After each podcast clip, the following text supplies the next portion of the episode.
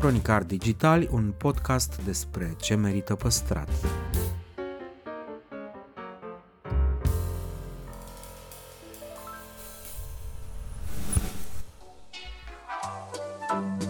Podcastul Cronicar Digitali promovează patrimoniul cultural în rândul tinerilor, scuturând de praf și prejudecăți interacțiunea cu istoria și cultura. Între Heritage și Cool, invitații, vedete, influencer și experți vorbesc despre propriile preocupări și pasiuni. Ne dezvăluie ce e important pentru ei și ar dori să transmită mai departe, care este relația lor cu patrimoniul românesc și ce înțeleg prin patrimoniu personal, pe chill și fan, ca între prieteni. Moderatorul podcastului este jurnalista de cursă lungă Diana Popescu cu noi episoade în fiecare joi.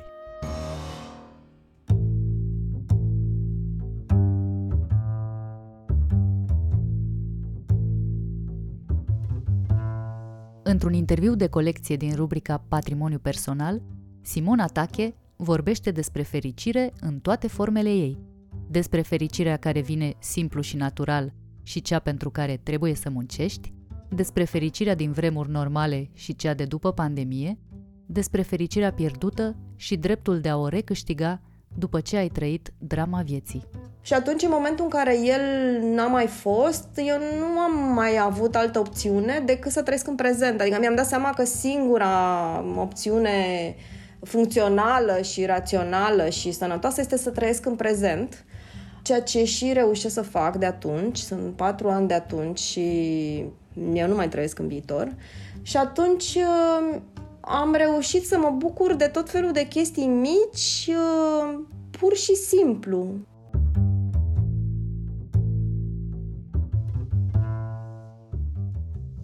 Salutare tuturor! Invitata mea de astăzi îi ajută pe alții să se apropie de fericire, așa că voi încerca să aflu care e prețul pe fericire al Simonei Tache. Simona, bun venit la Cronicar Digitali! Diana, bun venit acasă la Mihaela. și la tine. și la mine. Dacă auziți miorlăituri, uh, ăsta e motivul. Deci putem uh, să miorlăim chiar și noi, uh, dăm vina pe Mihaela. Perfect. Revenind la subiectul care ne-a consacrat. Cum arăta fericirea pentru tine la 20 de ani? În ce fel o vedeai la 30 și ce ai învățat despre ea la 40? La 20 de ani, cred că nici nu știam ce e fericirea și cumva mă uitam foarte mult în viitor și credeam că o voi găsi acolo, în viitor. La 30 de ani credeam că, în continuare nu știam ce e fericirea, dar credeam și mai mult, credeam că nici nu mai am viitor, uh, credeam că e, mai e puțin și mor, practic. Pe la 30-30 și ceva, cred, era asta. Îmi amintesc că acut sentimentul ăla de gata, s-a terminat uh, viața. La 40, uh, în jur de, mă rog, nu dăm detalii precise. Câtuși de puțin. Și câtuși de puțin. Știu și ce e fericirea și nici nu mai cred că o voi găsi în viitor. Uh, știu că o găsesc în prezent. Și acum cred că o să vrei să știi și ce cred că e fericirea, nu? Mai prins. Adică ar trebui să și definim termenul ăsta cuvântul ăsta fericire ne trimite pe toți foarte repede cu gândul la imaginile alea pe care le găsești pe Google, dacă, dacă, dacă faci căutarea asta. Dacă, baza lui de date. Baza de date da. a lui Google, la cuvântul fericire, ne dă niște imagini cu oameni în extaz, efectiv. uh, și noi credem că asta e fericirea, dar fericirea nu e asta. Fericirea uh, nu înseamnă intensitate. Momentele de intensitate foarte mare, de bucurie foarte mare, de extaz, sunt câteva în viață, adică, nu știu, suntem în extaz când, dacă, când ne căsătorim cu iubirea vieții, poate, dacă o găsim, uh, sau dacă luăm premiul Nobel sau lucruri de genul ăsta. Altfel, viața este plină de, de emoții pozitive și negative iar fericirea înseamnă, cred eu, atunci când tragi linie și ești pe plus, adică constați că sunt mai multe momente bune, unde bun uh, înseamnă pozitiv pe o plajă foarte largă de intensități. Fericire poate să fie și liniște, confort, uh, pur și simplu să-ți fie bine într-un mod uh, foarte, uneori chiar plictisitor. Da, dacă asta te fericește, de ce nu? Da. Nu în ultimul rând, fericirea vine din relații. Studiile au arătat că sunt uh, mai fericiți oamenii care au relații bune, hrănitoare, relații bune, pur și simplu. Deci, revenind acum la ce spuneam mai devreme, la 40 știu că fericirea este un, un cumul de clipe bune, unde bun ăsta poate să aibă uh, diferite intensități uh, și mai știu cât, cât de important sunt pentru mine oamenii și cât de importante sunt relațiile din viața mea. Și caut fericirea în prezent. Mm, o caut și mi-o și construiesc, adică mm, lucrez la a avea cât mai multe momente bune. Am răspuns foarte lung, Doamne! e, e important să, să răspunzi cât de lung ți se pare ție că ar fi cazul, pentru că își vor lua cei care ne ascultă lucrurile scurte care le sunt de folos.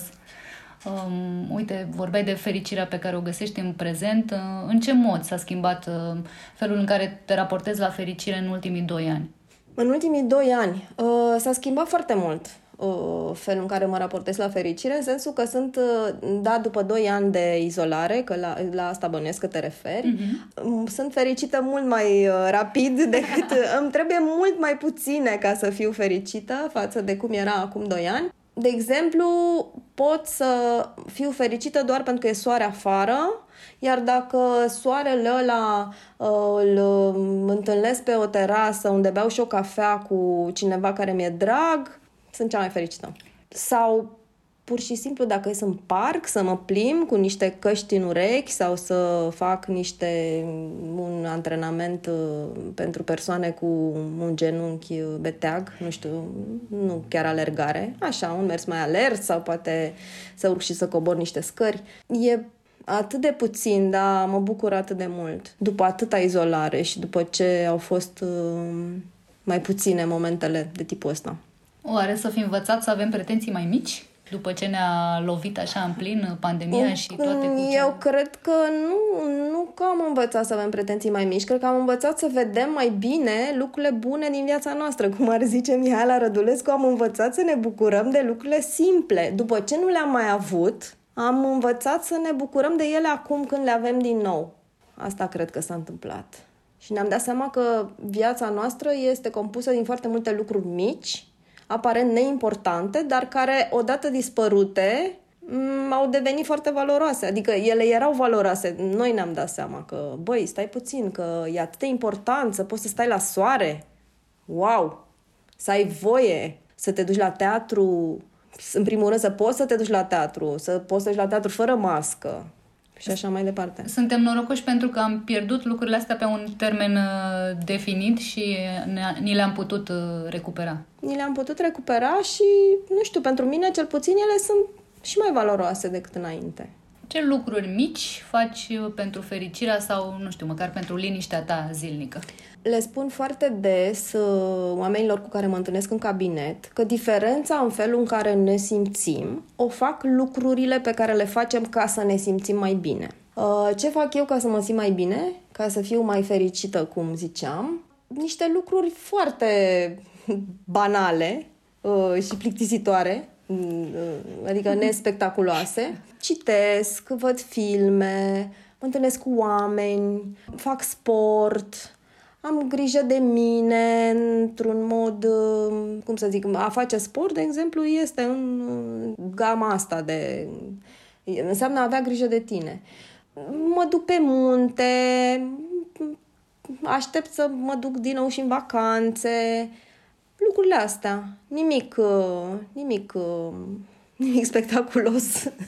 nu, nu, nu dansez pe sârmă sau nu, Deocamdată. nu patinez uh, în uh, mâini, nu, nimic. și chiar și atunci când nu mi-e bine, știu că dacă nu fac nimic, peste câteva ore o să fie și mai rău. Așa că mă ridic și mă apuc să fac ceva, ce știu eu când face bine. Chiar și să îmi sun, am o prietenă în bloc, la scara cealaltă, cu care merg foarte des în parc. Ea are un cățel și cu cățelul sau fără cățel ieșim, ieșim aici în parcul de lângă blocul nostru și o sun pe ea, de exemplu, și zic, nu vrei să ne plimbăm puțin și după ce ne plimbăm două ore în aer liber, e mult mai bine, mă simt mult mai bine. Este foarte interesant să, să poți să tragi de tine, cum spunem noi, chiar și atunci când uh, nu ești în formă maximă, pentru că știi că dacă n-ai face lucrul ăla, ai continua să fii acolo jos. Nu, ai să fii și mai jos, nu, ai să fii și mai jos. Okay. Eu îmi propun, uneori am uh, ideea foarte proastă să nu fac nimic și îmi zic, în acest, sunt foarte obosită, în acest weekend o să zac, nu fac nimic. Ei bine, la sfârșitul weekendului, dacă m-am luat după mine, ca să zic așa, uh, mă simt mai prost decât înainte și nici nu pot să zic că a trecut oboseala. Adică e clar că nu, nu să nu facem nimic, uh, nu ne ajută, din potrivă. Uite, apropo de a nu face nimic, suntem uh, tentați adesea să facem foarte mult, mai ales pe rețelele de socializare care ne condamnă cu ghilimele de rigoare la fericire, pentru că acolo ne simțim obligați, pare de datoria noastră să arătăm lumii cât suntem de fericiți. Și până la urmă mă întrebam dacă asta nu e doar uh, o muncă în plus, o responsabilitate și o sursă de nefericire. Poate să fie și o sursă de nefericire dacă ne uităm foarte mult pe aceste rețele și ne comparăm.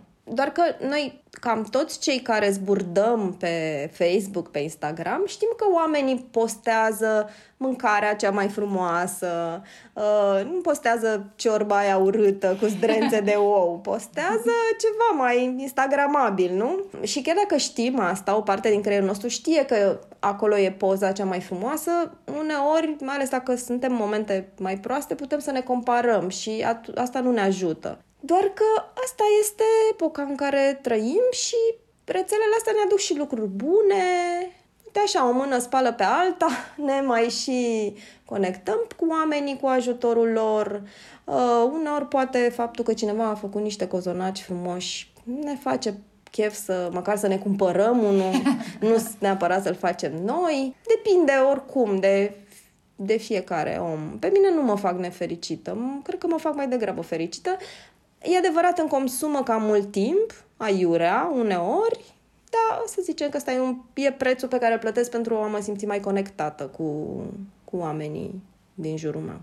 Trăim niște timpuri complicate în care cumva, nu știu, a ajuns să le pare unora indecent să, să-ți arăți fericirea, să-ți arăți uh, momentele de, de bucurie, ce e mai important până la urmă? Să ne permitem bucuriile astea sau să încercăm să menajăm sensibilitățile care ar putea apărea în jur? Asta e cumva o altă față a social media în care e, e multă critică, poate și multă autocritică, e ori vocea noastră critică interioară spune băi, nu pot să fac acum asta, ori spun ceilalți știi cum e, e câte puțin din fiecare. Ne descurcăm, navigăm printre toate astea.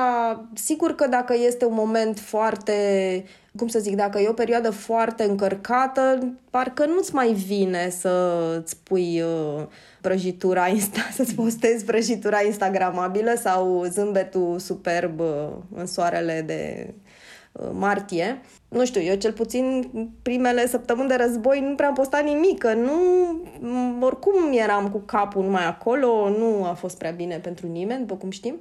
După care viața a revenit încet, încet în făgașul ei și nu mai stăm chiar atât de încordați. Va fi o perioadă de tensiune pe termen lung, ca să zic așa, nu trebuie să ne pregătim să dureze.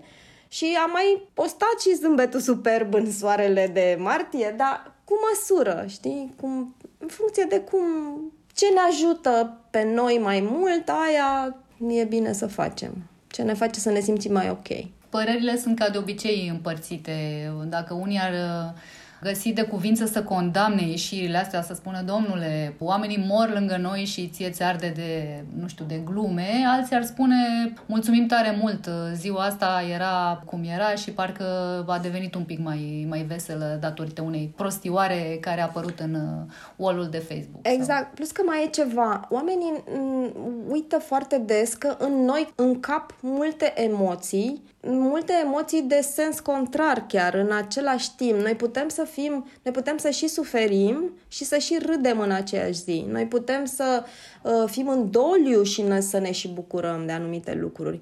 Nu se exclud lucrurile astea. Suntem făcuți destul de bine dacă ne uităm din direcția asta, dacă mă gândesc din alte unghiuri, suntem poate mult mai fragili decât ne-am dori, dar noi putem să și râdem în, în aceeași zi în care plângem și asta e ok, pentru că practic asta ne ajută să mergem mai departe. Uite, vorbind de râs și de plâns și de lucruri uh, tragice prin care trecem până la urmă, o, să-mi, o să-mi cer scuze că te întreb asta, dar ne cunoaștem de mult, de vreo 20 și un pic de ani. De când eram la grădii. De când eram, nici nu ne născusem.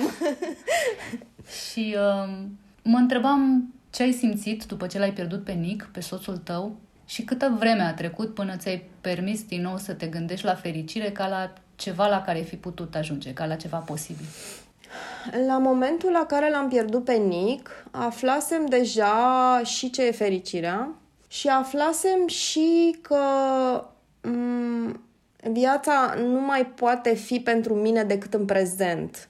Pentru că ziceam că la 20 de ani așteptam să așteptam să-mi găsesc fericirea undeva în viitor, la 30 și Uh, credeam că nu mai am viitor, apoi s-a îmbolnăvit Nick și am trăit uh, câțiva ani cu frica că acel viitor va aduce ceea ce a și adus, de fapt, pierderea lui. Și atunci, în momentul în care el n-a mai fost, eu nu am mai avut altă opțiune decât să trăiesc în prezent. Adică mi-am dat seama că singura opțiune funcțională și rațională și sănătoasă este să trăiesc în prezent ceea ce și reușesc să fac de atunci, sunt patru ani de atunci și eu nu mai trăiesc în viitor. Și atunci uh, am reușit să mă bucur de tot felul de chestii mici, uh, pur și simplu. Nu aș putea să spun un moment în care am, mi-am dat voie să fie bine. Cred că mi-am dat voie să am momente de bine tot timpul, adică imediat după ce a murit. Țin minte că în vara aia în care eu am terminam și un master, în fine aveam multă treabă, aveam o dizertație de scris și așa, țin minte că eram, aveam momente în care mă duceam până la nu știu, ANAF să plătesc niște taxe sau să, nu știu ce se mai face la ANAF la, acum, că plătesc totul online de o vreme și eram doar liniștită și asta mi se părea ok. Nu pot să zic că eram fericită în momentul ăla, dar erau, erau momente de liniște, momente de... Nu știu, apoi mă întâlneam cu prietenii și puteam să și plâng în acea, puteam să și plângem în aceeași întâlnire pentru Nick, pentru că, nu știu, auzeam o melodie la un moment dat care ne amintea de el sau pur și simplu ajungeam să vorbim de el, dar în același timp și râdeam și ne bucuram. Pentru că așa suntem făcuți. Noi, dacă am trăit numai în durere, nu, nu, am, nu am duce mult. Adică s-ar... Nu, nu ar funcționa. Deci mi-am dat voie... Mi-am dat voie să fie bine și știi că mi-a și mi-a și cerut asta, adică știam și că el și-ar dori asta și nu, nici nu măcar nu am simțit vreodată vinovată de faptul că, că m-am bucurat și că mă bucur și acum, după ce nu mai e. Sigur că aș vrea să mai fie, dar nu pot schimba asta și atunci uh, n-am ce să fac. Nu pot să trăiesc în trecut, nu pot să trăiesc, uh, nu pot să nu trăiesc. Da, asta, e o, asta cred că e cea mai bună concluzie pe care o poate trage cineva.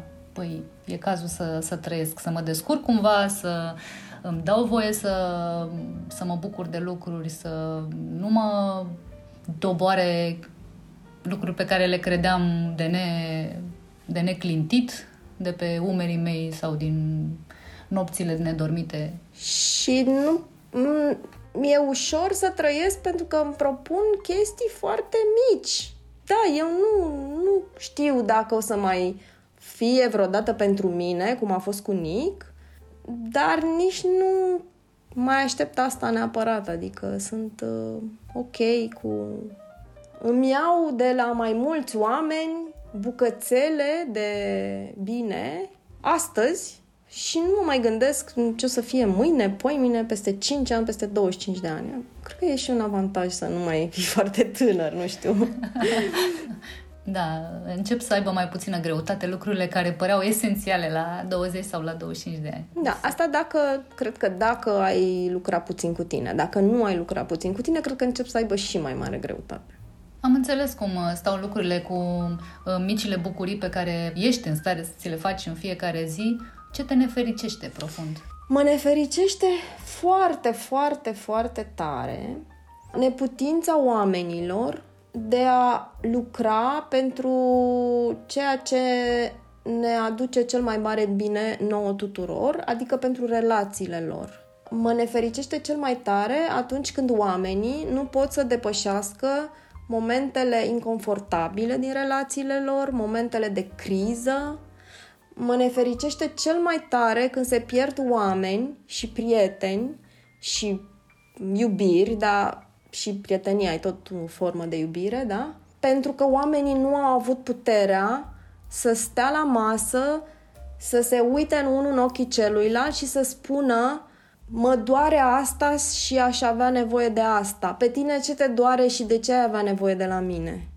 Asta mă nefericește cel mai tare. Mai ales că știu, pentru că sunt terapeut și pentru că am lucrat și lucrez eu cu mine în fiecare zi pentru a-mi îmbunătăți felul în care uh, îmi trăiesc relațiile, că știu că se poate. Adică, și, și nu numai că se poate, dar nu există altă soluție. Relațiile noastre nu au cum să nu intre în crize, nu au cum să nu se ajungă momente de impas și ele nu pot merge mai departe mai bine decât dacă folosim aceste crize și dacă ne vulnerabilizăm unii în fața celorlalți, ne deschidem unii în fața celorlalți și alegem să mergem mai departe împreună. Asta este ce mă nefericește cel mai tare. Uite, vorbind de, de jobul tău, de terapeut, mă întrebam în ce măsură fericirea noastră ar trebui să depindă de fiecare dintre noi și cât din ea ar trebui să o lăsăm în grija și pe umerii celorlalți. Păi eu cred că depinde în primul și în primul rând de noi, pentru că felul în care noi vedem lumea nu are legătură cu ceilalți. Felul în care noi vede, fiecare dintre noi vede lumea are legătură cu niște ochelari pe care noi uh, îi purtăm și care sunt diferiți de ai celorlalți. Are legătură cu niște filtre care vin din copilăria noastră, din istoria noastră emoțională, lumea nu este așa cum o văd eu și nu este așa cum o vezi tu. De asta fericirea depinde cel mai mult de noi, pentru că doar noi putem să ne reglăm acești ochelari care distorsionează și să îi înlocuim cu unii mai realiști. Sigur că dacă fiecare am face asta, atunci uh, am funcționat și mai bine împreună, adică într-o relație în care fiecare a lucrat la filtrele astea și și-a identificat uh, percepțiile distorsionate și da, a lucrat cu el uh, într-o relație în care fiecare a lucrat cu el și pentru el, uh, oamenii comunică mult mai bine și e totul mult mai bine. Dar primul pas uh, este al nostru, suntem, da, mai responsabili personal de binele nostru decât ceilalți. Dacă noi nu vrem să schimbăm ceva ce ne face rău, pot să stea ceilalți și în cap Că nu ne va fi mai bine. Nu, nu ne va fi mai bine. Da, e la noi. E la noi responsabilitatea, dar e și o putere, adică e doar, nu e doar responsabilitate, este și putere. Ce bine că se poate. Wow, ce mișto că putem să schimbăm chestii, nu? Mi se pare că e... Fără să apelăm la alții. Fără să apelăm la alții. Trăind cu ceilalți în jurul nostru, dar nu așteptând de la ei să ne, să ne facă viața mai bună pentru că nu pot. Simona, care e prețul tău pe fericire? Prețul meu pe fericire uh, este odată timpul pe care îl investesc uh, făcând lucruri. Da, e ca să te duci să te vezi cu niște prieteni, trebuie să investești niște timp. Trebuie să spui acolo în agenduță sau să, nu știu, iei timp de la altceva ca să faci chestia asta. Asta odată, timpul. Și al doilea, efortul meu permanent de a deveni eu mai funcțională și mai funcțională și mai funcțională, tot mai funcțională în relațiile mele. Pentru că, așa cum ziceam, binele nostru vine în primul rând din relații și viața noastră înseamnă în primul rând relații. Adică dacă noi am trăi tu nu faci această discuție singură, nu? Ea se va... Pe ea o vor asculta niște oameni, acasă te așteaptă un partener, la serviciu ai colegi, eu lucrez cu pacienți, am prieteni, am oameni, da? Deci viața noastră este plină de relații și binele nostru vine din relații și pentru asta eu în asta investesc în continuare efort. Citesc, fac terapie, mă gândesc, mai dau seama de chestii, mai înțeleg lucruri, mai schimb, schimb comportamente, schimb uh, lucruri. Ăsta e prețul pe care îl plătesc pe fericire. Sună ca și cum ar merita să-l plătești. Sincer, da, mi se pare că merită. Chiar mi se pare că merită. Mulțumesc tare mult! Mulțumesc și eu și mulțumim și Mihaele că nu ne-am iorlăit. Da, nu ne-am iorlăit. Cred că a fost foarte atentă să, să-și dea seama cam cum ar putea să procedeze să contribuie la fericirea ta zilnică. Sunt sigură că, sunt sigură că o interesează foarte mult ca pe orice pisică, da. Mulțumesc, Mihaela, te iubesc. Mulțumim, Mihaela. Prieten, vă, vă mulțumim că ascultați Cronicar Digital pe platformele de streaming și pe www.cronicardigital.ro. Sunt Diana Popescu și mă bazez pe voi să puneți preț pe fericire, dar să nu încercați să o obțineți cu orice preț.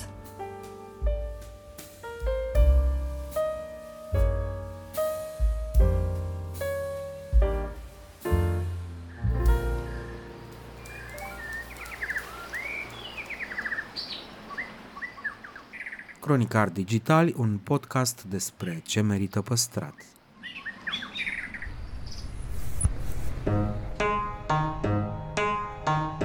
Ești pe o stradă uluitor de frumoasă, plină cu clădiri istorice în care visezi să locuiești sau măcar să mergi la job. Brusc, dai de o ruină sau de un bloc nou total ne la locul lui. E realitatea din România pe care mulți oameni se străduiesc să o schimbe. Urmărește rubrica Cine ascultă o casă, finanțată de Ordinul Arhitecților din România, prin timbrul de arhitectură. Află vești bune, povești cu case și zone ascultate și puse în valoare. La final puneți o dorință. Să le fotografiezi, să devii proprietar de casă veche, să te implici când în cartierul tău se pregătește o construcție anapoda? Tu alegi.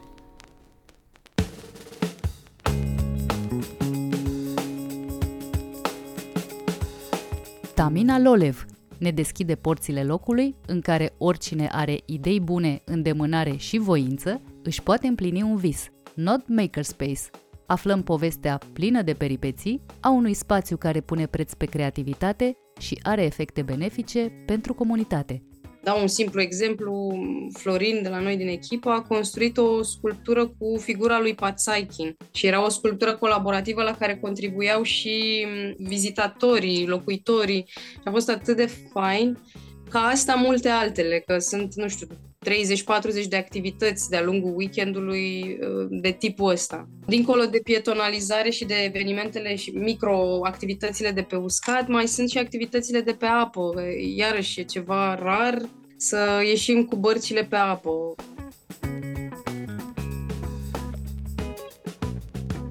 Tamina, bine ai venit la Cronicări Digitali. Bine te-am găsit, uh, bine v-am găsit. No.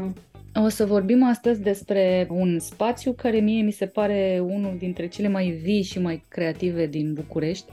Am avut uh, ocazia să ajung acolo de mai multe ori de-a lungul vremii și de fiecare dată a fost surprinzător și aș fi vrut să te întreb, pentru că vorbim despre Node Makerspace și pentru că e destul de probabil ca oamenii să nu știe ce înseamnă acest termen, ce este un makerspace. Înainte de toate e maker space, uh-huh. nu marketplace. Se stâlcește în foarte multe feluri în, în limba română, mă rog, de către români, uh, dar e destul de clar că el vine de la cuvântul maker, adică un om care face. Mai există și varianta în latină faber, omul care face. Deci e un, un tip de om, un spirit, un, uh, o gândire, o atitudine legată de cei care mm, sunt hotărâți să, să facă, mm, legat de acțiune, de dorința de a, de a rezolva lucruri, mă rog, așa, așa definesc eu, dar altfel este un concept folosit prin, prin state, de exemplu, de atelier, de Fab Lab se mai numește, atelier uh, care pune la dispoziție scule și echipamente pentru publicul larg, cu scopul de a, a facilita construcția de proiecte, de exemplu, de prototipuri, de idei, de afaceri. Cam, cam asta înseamnă makerspace în, în esență și nu e neapărat ceva nou. Să zicem că e ceva nou pentru România, deși, mă rog, noi suntem de, de 8 ani prezenți. Sunteți de 8 ani, dar din câte știu eu, sunteți primii. Primii, da, ca atelier public, adică cu acces pentru toată lumea, că altfel există mici, da. știu, ateliere în garaje private și așa mai departe. Deci spiritul ăsta există și la români din totdeauna, nu e... Noi uh, meșterim uh, de când ne știm, e un, uh, e un popor exact. foarte... E vorba de acest loc care, în care ai acces public, mm-hmm. adică poate veni oricine, își face un, un tip de abonament care este o formă de contribuție la funcționarea întregului spațiu uh, și ai acces la ce ai nevoie din cadrul spațiului respectiv. Sunt multe aspecte interesante în legătură cu spațiul ăsta. Mă amuzăm pentru că la noi în limba română, dacă faci ceva prost, este de duzină. La voi acest proiect excepțional este de uzină, pentru că ați, ați folosit un, un spațiu abandonat din, din București, ați da, folosit uh, un spațiu industrial al uh, mhm. unei foste fabrici de bumbac. Corect. Voiam să vă întreb ce v-a apucat să vă înhămați la, la o treabă atât de complicată? Pentru că spațiul ăla este mare, are, nu știu, cred că 650 de metri pătrați sau ceva pe acolo. Acum are 2000, 2000 și un pic de metri pătrați. Deci a crescut 650, erau în 2015 în 2016 a crescut la 1000, adică pur și simplu s-au eliberat niște spații adi- adiacente și noi, având tot felul de nevoi, am zis hai să luăm și pe ăsta, hai să luăm și pe ăsta. În 2017 a crescut la 2000 de metri pătrați cu ajutorul proiectului Biblioteca de Materiale. Cum a fost epopeea primilor 650 de metri pătrați, ah, care da. s-au cerut transformați în ceva perfect uh, inutil și uh, fără dotări uh, în ceva care chiar să folosească unui scop? Alegerea de a ne așeza în, în spațiul industriei bumbacului are legătură cu, mă rog, două motive. Unul care e așa fundamental uh, și caracteristic grupului din care făceam parte cu toții, arhitecți, uh, artiști, eram un grup mai mare uh, și eram preocupați de ocuparea și mm, demonstrarea potențialului clădirilor nefolosite, așa, foarte pompos spus, uh, cu, cu câțiva ani înainte de Node Makerspace, noi, în grupul nostru, discutam cu proprietari care aveau case semi-abandonate, într-o stare foarte proastă, um, precară și uh, le propuneam, uh, haideți să gândim un concept și o idee și să funcționalizăm casa respectivă pentru o perioadă, astfel încât să, să se vadă și să vadă publicul sau, nu știu, un posibil cumpărător și așa mai departe, ce se poate întâmpla cu casa respectivă, să-i dăm din nou viață. Deci noi eram, uh, aveam cumva acest, această dorință și această pasiune de a transforma clădiri nefolosite în clădiri folosite, iar în 2014 uh, o prietenă din grup ne-a povestit despre acest spațiu industrial din industria bumbacului care e nefolosit de 20 de ani și care ar fi foarte fain să fie activat. Și atunci noi am venit cumva cu tot bagajul ăsta din spate și unul din uh, prietenii din grup avea și ideea de a face makerspace și atunci au fost puse cele două idei împreună. Hai să gândim un makerspace într-un spațiu industrial și să vedem ce, ce va ieși. Deci de aici cam astea sunt uh, cele două surse de inspirație.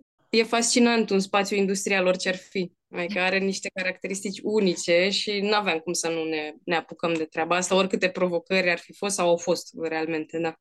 Uite că da. ai pomenit de provocări. Cum a arătat uh, șantierul ăsta? Cât a durat? Ce a presupus? Ce surprize neplăcute au apărut pe parcurs?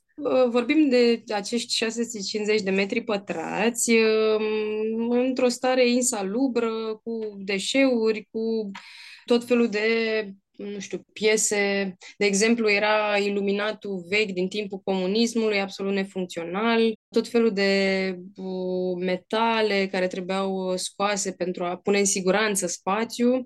Deci era un spațiu dificil de folosit, dar totuși clădirea era într-o stare decentă, să zicem așa, uh, respectiv nu avea nevoie de reconsolidare, adică nu era nicio problemă cu, cu seismul și cu clădirea în sine. Avea de asemenea ferestre peste tot, adică nu intra frigul, nu intra apa înăuntru, deci totuși erau niște condiții acceptabile. Și am început uh, șantierul undeva în toamna lui 2014, a durat undeva în jur de șase luni de zile, având noi eram 20-25 de persoane implicate, am avut și o mică echipă de muncitori care ne ajuta cu lucrurile mai dificile, uh, dar în rest, cei 20-25 de oameni care eram acolo, am făcut de toate. De la strâns gunoi și igienizat până la mm, montat uh, pereți și văruit, montat iluminat și așa mai departe. Adică a fost o întreagă peripeție toată, toată povestea. Uh, provocările majore, aș spune, că sunt cele legate de dimensiunea spațiului, pentru că trebuie să fugi, deci efectiv e o, un efort mare să parcurgi un astfel de spațiu. La un moment dat a apărut soluția asta cu trotinetele în interior și bine că a apărut, că altfel eram permanent cu febră musculară. Chiar asta e una din marile provocări. Și apoi, de exemplu, trasarea sau, în fine, montajul întregii instalații electrice a fost, de exemplu, o mare provocare pentru că au fost mii de metri liniari de cabluri pentru a deservi întregul spațiu a mai fost, poate, aș mai menționa, de exemplu, a fost nevoie să înlocuim, clădirea avea acest, această ușă imensă de 2,5 cu 2,5 metri metalică, pe care odinioar în timpul comunismului băgau în interior sau scoteau utilajele care trebuiau înlocuite sau, în fine. Și nu era într-o stare deloc bună și ne-am hotărât să facem un, o sticlă, o, un geam foarte mare care are vedere spre Dâmbovița. Foarte frumoasă intenția, dar iarăși provocarea tehnică a fost mare. Respectiv s-a lucrat cu o mini macara, cu ventuze, cu 20 de oameni care trăgeau un, să aranjeze poziția respectivului geam. A fost foarte interesant. Aș adăuga ca strat, ca să înțelegem că nu aveam un buget dinainte gândit sau obținut sau whatever și atunci am fost în general pe cheltuieli minime și atunci a trebuit să găsim soluții smart cu ceea ce, ceea ce aveam ca, ca resurse. De asta a fost foarte importantă puterea grupului și implicarea grupului în toată povestea asta. Să muncească 20 de oameni 6 luni de zile e, e ceva cum să zic, de, pro bono. E, e o da. poveste care se uh, repetă foarte des în industriile creative. Uh, da. a participat fiecare cu ce a adus de casă, a exact. participat exact. fiecare cu ajutor de la prieteni, cu bani împrumutați, cu nu știu ce soluții din astea super inventive pare fan așa când privești retrospectiv și pentru că erați 25 de oameni tineri, părea așa ceva foarte aventuros. Nu e neapărat uh, o treabă pe care să o încurajezi sau o treabă firească într-o, într-o societate care funcționează cum trebuie? Eu aș spune că mm, odată în viață fiecare ar trebui să treacă prin genul ăsta de experiență pentru că înveți foarte multe lucruri. De la înveți să apreciezi munca de toate tipurile până la nu știu, eu am căpătat niște competențe pe care nu le, nu le aveam, nu știu, de coordonare a, a grupurilor de oameni, de, de comunicare, că noi în perioada aia și com- începusem să comunicăm ce face Node Makerspace. Eu sunt arhitect la bază. Am căpătat niște competențe în urma acestui proces foarte valoroase, adică ulterior am putut să duc uh, tot felul de proiecte diverse, speciale și așa mai departe. Deci eu zic că odată în viață merită. Dar să nu devină un obicei.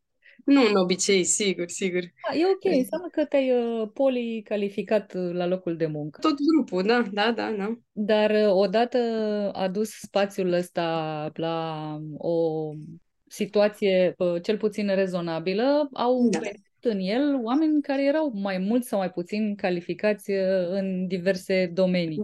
Tot felul de ateliere, s-au întâmplat uh, acolo tot felul de lucruri artistice, de la mm-hmm. expoziții și galerii de artă. Mi-amintesc că în niște ani uh, a fost inclusiv uh, un spațiu pentru noapte albă a galeriilor din, din da, București. Da. Sunt săli de conferințe acolo, de evenimente, ateliere de bricolaj de tot felul. Au venit exact. arhitecți, au ținut cursuri, au... se întâmplă uh-huh. 1500 de lucruri pe metru pătrat la voi acolo. Mă întrebam, vă alegeți în vreun fel oamenii care vin să lucreze în spațiul ăla? Sunt mai multe cereri decât spații? Uh, da, e primul venit, primul servit? Cum funcționează? Începem tot așa cronologic. Inițial, uh, rezidenții și cei care ocupau studiourile, adică locurile permanente de lucru, erau uh, din gașca cea mare inițială, toți industrii creative în mod clar, doar că toată lumea era foarte apropiată proiectului. Încet, încet, oamenii ori au crescut ca mică afacere, ori uh, pur și simplu s-au preocupat de alte lucruri și au început să mai plece și în locul lor au venit oameni noi care veneau pentru, uh, pentru comunitate, pentru proiecte, pentru cursuri, pentru evenimente și așa mai departe. Uh, nu cred că a fost niciodată cererea mai mare decât uh, spațiu, cum ar veni. Adică, um, cumva, noi, noi a trebuit să facem comunicare intensă ca să reușim să ocupăm spațiile, ca să funcționeze și din punct de vedere economic. Asta a fost următoarea foarte mare provocare pe care am avut-o cum ajungem la o situație sustenabilă în care să nu aducem bani de acasă tot timpul și așa mai departe și a durat câțiva ani chestia asta. A trebuit să inventăm tot felul de, de alte activități producătoare de venit. De exemplu, nu știu, evenimentele externe. Noi nu ne doream să găzduim evenimente externe, dar a trebuit să facem asta ca să ne asigurăm niște venituri pentru a plăti o chirie, pentru a nu știu, plăti oamenii care cor mm, echipa care se ocupa de spațiu. Uh, deci a trebuit să ajungem și în logica asta economică, oricât nu ne plăcea nouă. Uh, eu aș spune că abia anul ăsta suntem în siguranță. Abia anul ăsta. E fantastic, după 8 ani de zile. Da, să dați în parte. Da, exact. Fraților, am ieșit în sfârșit pe plus, hai să cheltuim banii ăștia pe o petrecere. Nu, că nu, în realitate nu există neapărat pe plus, există doar să nu fie gaură. în sensul în care întotdeauna, dacă există bani în plus, ei trebuie reinvestiți în alte lucruri, nu știu, trebuie schimbate aerele condiționate, trebuie... Anul ăsta, de exemplu, a trebuit să băgăm o parte bună din bani în scara de într-o scară de evacuare pe care o aveam proiectată din, nu știu, 2016, a, altă, asta era altă provocare, uite că vin una după alta. Ne-a luat patru ani de zile să autorizăm uh, ceva de care aveam foarte mare nevoie. Deci noi nu puteam să, să existăm fără această scară de evacuare și a durat patru ani de zile să autorizăm această scară de evacuare. E amuzant, foarte amuzant. Pentru că scara de evacuare și construcția ei venea la pachet cu întreaga clădire care trebuia să-și schimbe funcțiunea. Și procedura de schimbare de funcțiune e asemănătoare cu orice autorizație de construcție, numai că instituțiile nu sunt obișnuite cu reconversiile, adică a schimba funcțiunea unei clădiri industriale era ceva straniu pentru mulți, să zicem, și atunci s-a blocat în diverse instanțe procesul de autorizare și a durat patru ani de zile. În 2020 am primit autorizația când era pandemie. Și atunci, bineînțeles că nu erau bani de niciun fel. Și abia acum, anul ăsta, în 2023, după trei ani de la începutul pandemiei, am reușit să executăm scara respectivă. Păi, Asta... a schimbat și n-ați schimbat, până la urmă, funcțiunea unei uh, clădiri industriale, pentru că bă, toate industrii sunt și acolo. Sunt creative, e adevărat. Da, sunt micro-industrii, da, nano-industrii, dar locul ăla nu e, bă, nu știu, nici uh, club... Uh... Da, da. Nu e foarte departe, că tot uh, se folosesc tot uh, scule și echipamente, dar sunt la altă, pur și simplu la altă scară și au alte nevoi, sunt mai, mai mici nevoile de protecție, de exemplu, împotriva incendiului, față de o clădire industrială unde sunt utilaje mari și sunt alte, alte pericole. Noi, apropo de ce zici tu, chiar putem să ne numim industriași creativi, nu? Adică tot asta. exact.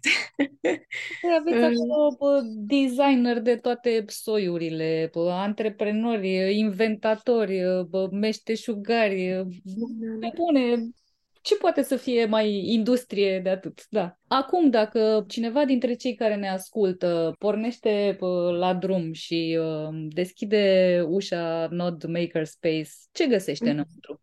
Păi, cred că, în primul rând, o, să, o, să întâmpi, o să-l întâmpine Cami, colega noastră Cami Shirley, care povestește noilor veniți tot ce, se, tot ce se petrece pe acolo, face un tur prin spațiu și vor trece prin, pe de-o parte prin atelierele tot felul de scule specifice, apoi vor vedea studiourile în care lucrează ceilalți oameni, locurile de luat masa, că și astea sunt niște locuri faine, de fapt, acolo ne strângem și acolo se discută lucrurile cele mai interesante.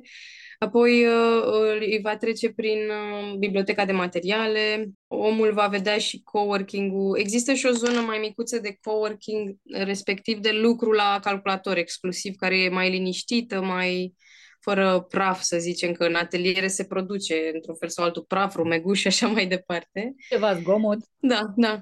Și apoi mai e și spațiu exterior, de care, deci înainte să intri în clădire, am reușit anul ăsta în sfârșit să amenajăm și un spațiu exterior foarte drăguț, în care iarăși se strâng oamenii, Uh, și nu știu, la Dâmbovița Delivery chiar a fost o petrecere acolo, în aer liber, uh, foarte fain. Și, și, cireașa de pe tort, de câțiva ani de când organizăm Dâmbovița Delivery, povestim imediat și de aia dacă vrei, uh, avem pe râu în față. Și deci, uh, Node Makerspace se află în clădirea industrială care este pe malul râului Dâmbovița între timpuri noi și Mihai Bravo. Pe râu am reușit să instalăm cu acordul apelor române aceste pontoane plutitoare unde putem să mergem să ne relaxăm, să stăm la soare, să discutăm, să povestim și, mă rog, e spațiu public, este deschis tuturor și de e ceva unic, ceva rar să poți să ai acces pe râu și să te poți bucura de asta. Iar acum, toamna, totul e galben, este, e, e incredibil de frumos. Mă gândeam că măcar uh, într-un început uh, și uh, la nivel declarativ, ați spus că inițiative de, de genul ăsta pot genera o ridicare a nivelului întregii zone, să genereze un trai mai bun și pentru vecini. S-a da. întâmplat în vreun fel asta? Eu aș evalua că uh, abia cu, cu Dâmbovița Delivery reușim noi să ajungem, de fapt, la, la vecini și la locuitorii din cartier, pentru că altfel, mă rog, industriile creative au activități destul de nișate, adică, cum zic, locuitorii și oamenii din cartier nu sunt neapărat interesați de ce facem cu artiștii acolo, cu arhitecții, cu inginerii, însă de când am reușit să ieșim în spațiu public, respectiv din 2020, deci avem, anul ăsta am avut a patra ediție de Dâmbovița Delivery, o dată pe an ieșim cu totul în stradă și se, am reușit să pietonalizăm uh, Splaiul Unirii pentru un weekend între timpuri noi și abatorului și vin oameni din cartier și din oraș, așa, anul ăsta chiar au fost în jur de 12.000 de oameni, ceea ce e foarte mult, care vin să se bucure de tot felul de instalații artistice, de oameni care construiesc lucruri, tot așa, nu știu, dau un simplu exemplu, Florin de la noi din echipă a construit o sculptură cu figura lui Patsaikin și era o sculptură colaborativă la care contribuiau și vizitatorii, locuitorii și a fost atât de fain ca asta multe altele, că sunt, nu știu, 30-40 de activități de-a lungul weekendului uh, de tipul ăsta. Dincolo de pietonalizare și de evenimentele și microactivitățile de pe uscat, mai sunt și activitățile de pe apă. Iarăși e ceva rar să ieșim cu bărcile pe apă și cu ajutorul Asociației Ivan Patsaikin avem aceste bărci pe care, nu știu, pot merge 10-15 oameni, e, e foarte faină atmosfera. Sigur, mergem numai pe segmentul timpuri noi abatorului, dar tot te bucuri de natură, de priveliște, de liniște, că e, fiind în Bovița mai jos decât spațiul străzii, e complet altă acustică. Uh, și așa experimentăm și noi orașul, mai ales în zona asta, care altfel e un pic abandonată de autorități, așa. Încercăm noi să rezolvăm la Dâmbovița Delivery anul ăsta problema gunoiului, că de asta zic că e un pic abandonată, e cam dezastru la nivel de gunoi pe uscat și și pe apă, se strânge o grămadă de gunoi. Și pentru uscat, de exemplu, am făcut o serie de acțiuni de colectare, pe că nu mai știu cum le numeam, Mm, dădeam coluri de voluntari și ne strângeam, nu știu, 20-30 de oameni și strângeam gunoaiele de pe, toată, de pe tot segmentul. Iar pentru apă, în martie a venit la noi Asociația Mai Mult Verde, care se ocupă prin țară de astfel de idei de colectare, de colectare smart de deșeuri și ne-a propus, haide să facem un șarpe plutitor, o barieră plutitoare oficial se numește, care să, să se întindă așa pe, pe Dâmbovița și să oprească deșeurile și să vedem câte deșeuri se strâng de la Unirii până la noi. Că la Unirii deșeurile sunt filtrate de, din amonte. Și am instalat această barieră, am construit-o, am instalat-o împreună cu Mai Mult Verde și de atunci am văzut lună de lună cât de multe deșeuri se strâng. Am făcut și un raport pe tema asta. Și problema e că autoritățile nu le colectează. Respectiv, apele române spun că e treaba salubrității că sunt deșeuri de pe uscat și salubritatea zice că e treaba apelor române că e pe apă.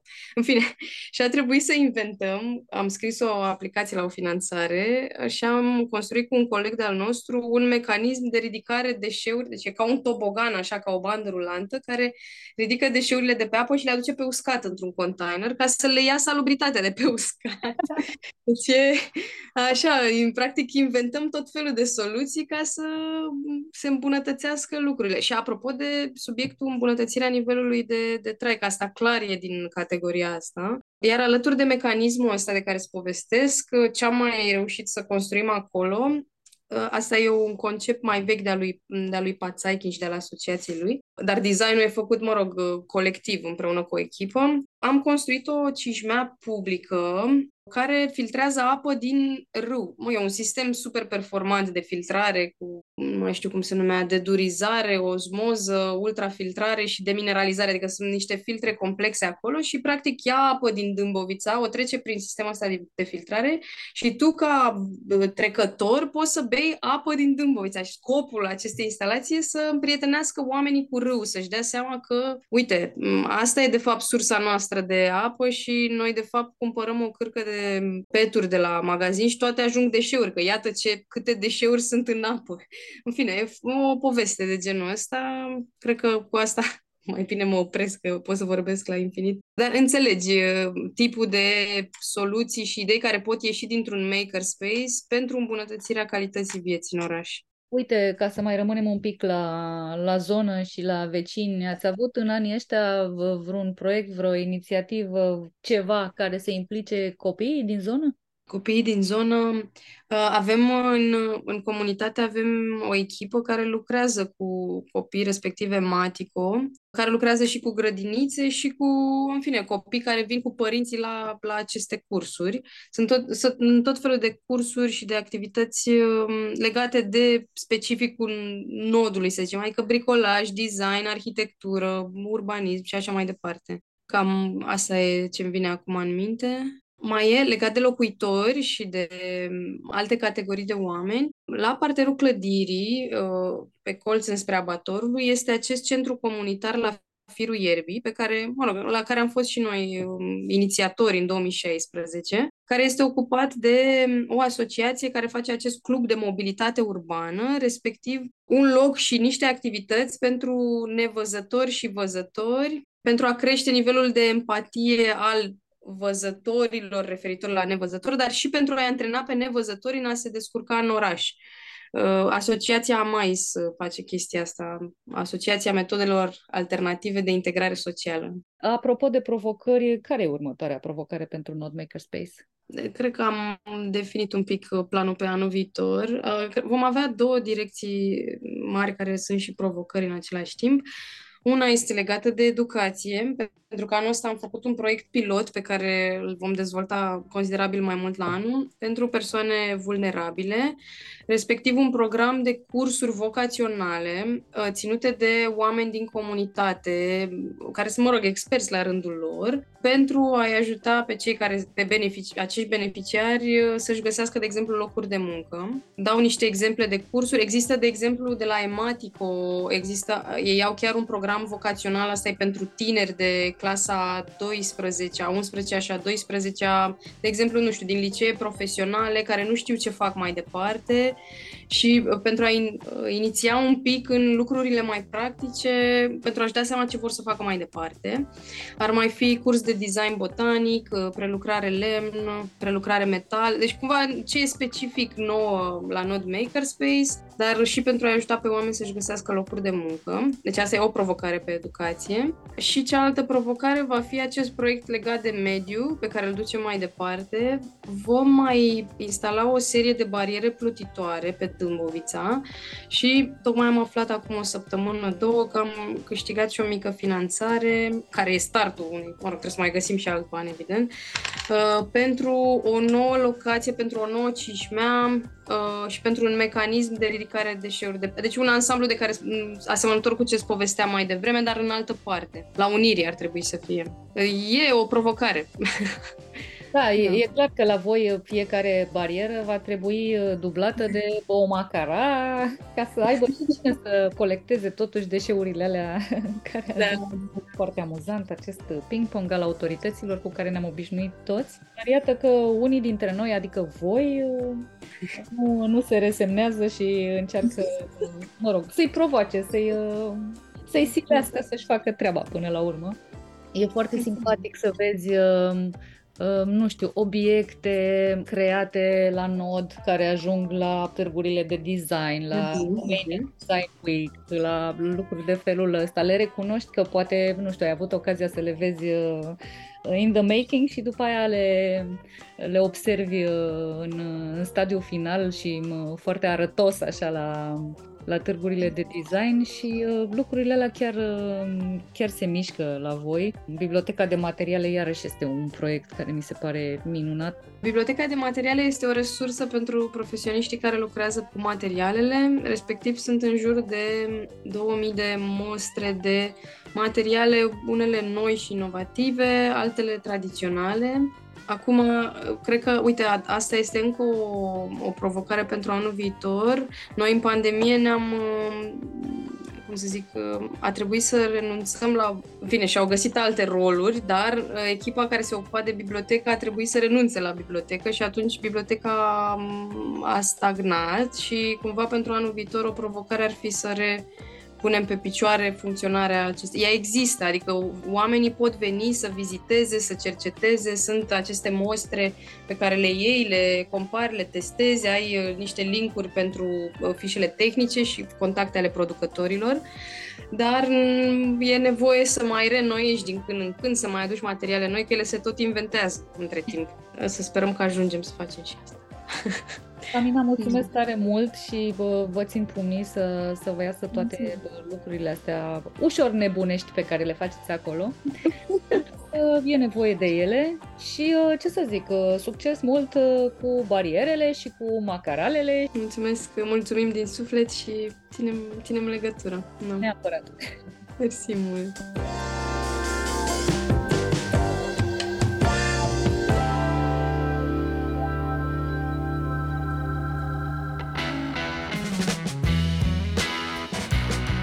Cronicar Digital, un podcast despre ce merită păstrat.